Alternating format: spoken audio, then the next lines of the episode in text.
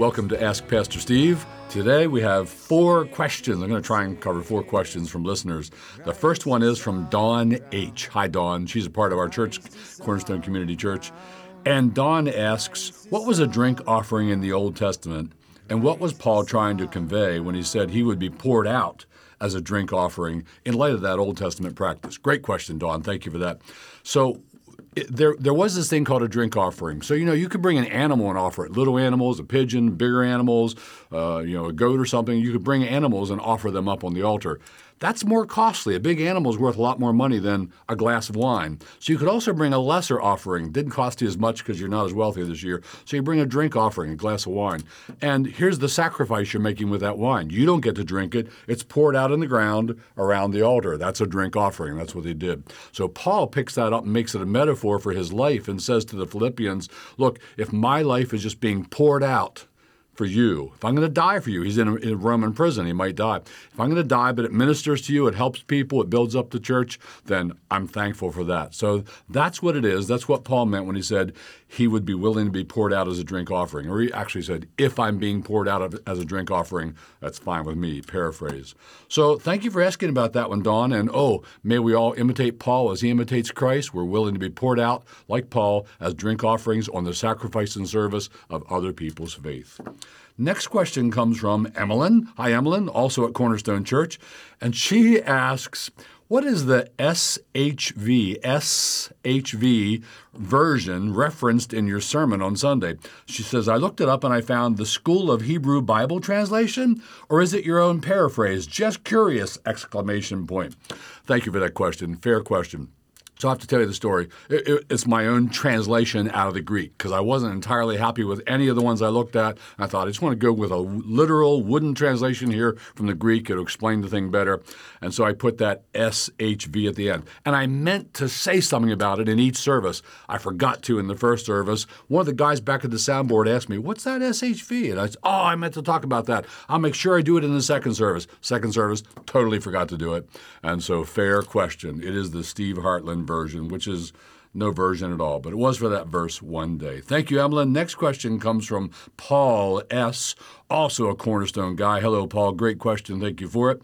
Paul asks If you believe God created everything, and I do, and we do, and I know you do too, did he also create Satan? Great question. The answer is kind of wiggly. The answer is, well, no and yes in that order. So here's where I want to start. So he created angels, and Satan was originally an angel. So he created an angel that later became Satan. He didn't create him as Satan, he created him as a holy angel. And the angels were created, incidentally, uh, prior to creation. We know that from the book of Job, Job 38, 4 through 7, which reads, God's speaking to us to humble us, speaking to Job to humble him. Where were you when I laid the earth's foundation? Tell me if you understand. Who marked off its dimensions? Surely you know. Who stretched the measuring line across it? On what were its footings set? Or who laid its cornerstone? Listen to this part while the morning stars, that's a metaphor for angels, while the morning stars sang together, by the way, Jason Wallace, that is the first angel song in the Bible. But I didn't answer yes because we're not told what they sang. And you were talking about the first song that we see the words to. So anyway, but this is the first angel song. While, while the morning stars sang together and all the angels shouted for joy. So the angels were there when God is creating and they're going, Yay, amazing, amen, hallelujah, glory to God, and all that. They were all holy angels who were worshiping at that point. Had Satan and his group fallen yet? We don't know. They may have. We don't know exactly when the fall happened. It probably happened prior to creation. It certainly happened before the, the thing we get in the Garden of Eden with his temptation. But somewhere along the line, the devil became the devil. You can read about that. You can read about his fall in Isaiah chapter 14 and Ezekiel 28. The two passages overlap, talk about the same thing. So the answer is, Paul, God made him holy, but he rebelled and became the devil, Satan, the enemy of our souls? Great question, thank you.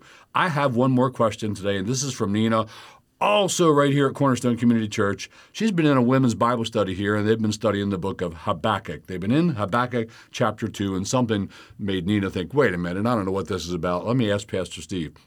So there are people who are described as righteous in chapter 2. And then a little bit later, there are people, these are actually other people now. You're thinking they're the same. They're not. There are other people in, in the chapter who are going to be mocking their captors, taunting them, scoffing them, talking about them in riddles.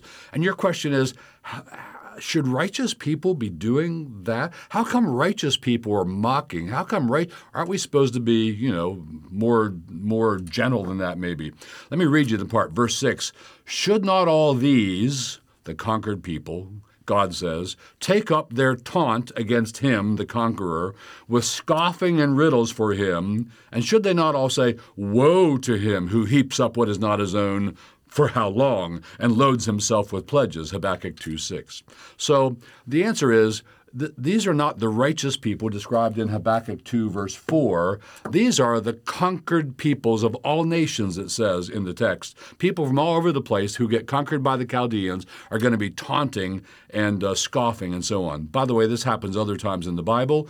Just happened to be in my morning Bible reading this morning in Jeremiah chapter 49. And in verse 13, we read, Bozrah shall become a horror, a taunt, a waste, and a curse. People will curse Bozrah. People will taunt Bozrah, and so on. Again, in verse 15 in, in Jeremiah 49, I will make you despised among mankind. Verse, people will despise them. Verse 17, Edom shall become a horror. Everyone who passes by it will be horrified and will hiss because of all its disasters. So there are other places in the Bible, just like the one here in Habakkuk chapter 2, when a conquered people aren't real happy with their conquerors and they mock them, they taunt them. They're especially taunting them because they're basically saying, Your time's coming, as my gr- British grandmother would have said, You're going to get your comeuppance. What goes around comes around, and it's going to come back to you. So no, Nina, I don't believe it. This is the righteous people. Actually, verse 4, when it says, but the righteous shall live by his faith. That's a great verse. Martin Luther was converted in part, in large part, by that verse, by his understanding of it. It's quoted three times in the New Testament: Colossians 3:1, Romans 1:17, no, Galatians 3:1, Romans 1:17, and Hebrews 10:38. But what's going on in the chapter is, let me back up and give you more of the book. So Habakkuk is complaining to God, chapter 1. How come you're going to allow people who are worse than us to come and conquer us?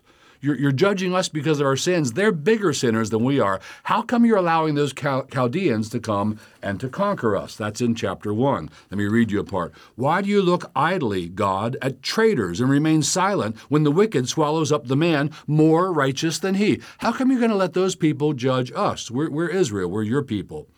And then in chapter 2, uh, the Lord answers and basically says, Look, it is coming. If it seems slow, wait for it. Verse 3. And uh, then he says, But the righteous person shall live by faith. There weren't many righteous people in Israel. That's why they're about to be judged. There weren't any righteous people among the Chaldeans. That's why they're also going to be judged. He's not describing here the righteous are not the people doing the taunting later on. The people doing the taunting are, verse 5, the nations he gathered for himself and collected as his own from all peoples. So the Chaldeans are going to gather in all these poor people that they've conquered. And then we'll come back to verse 6. Shall not all these, the conquered peoples, not the righteous in Israel, shall not all these take up their taunt against him with scoffing and riddles for him and say, Woe to him, and so on? So, hope I explained the flow of thought a little bit there. But I want to answer a question you weren't really asking, but maybe you're sort of hinting at, and that is Is it ever right then? Is it ever right? This is the larger question. Is it ever right for a believer? A follower of Jesus Christ, to taunt or to mock or to scoff at something? And the answer I'm going to give you, Nina, and everybody else, is not the one you're expecting to hear, maybe, but I think it's absolutely right. Let me say it this way If taunting is your normal modus operandi, like if you pronounce woes on the mailman when he's late, if you pronounce woes on the barista when they didn't get your coffee right, if you pronounce woes on your husband when he didn't pick up his socks, um, that's not good. You're in a bad place. This should be a very rare thing. But can there be occasions when a Christian would use stronger language and taunt or scoff or mock? Yes, there are times. Let me give you some examples from God's Word. In 1 Corinthians, I'm sorry, in 1 Kings 18, Elijah taunts and mocks the prophets of Baal. Now, Elijah was a righteous and godly man, one of the most godly men of the whole Old Testament. And he's mocking the prophets of Baal, and he says, Hey, maybe your God's musing. Or maybe he's relieving himself going potty. Or maybe he's on a journey. Or maybe he's asleep. He's making fun of the prophets and their God. That is righteous. Now, not if he did that every day to the mailman and the barista and everybody else, but there are occasions where things are so bad they call for very strong expressions from the people of God. In Matthew chapter 23, our Lord Jesus Christ pronounces seven woes on the scribes and Pharisees, very much like the ones, there are five woes in Habakkuk chapter 2. Woe to him who heaps up, woe to him who gets evil, woe to him who makes his neighbors drink, and so on and so forth. The Lord Jesus picks that up, and in Matthew 23, he says, Woe to you, scribes and Pharisees. Now listen to what he says. And he doesn't say, and this is what Christians in our day would want him to say.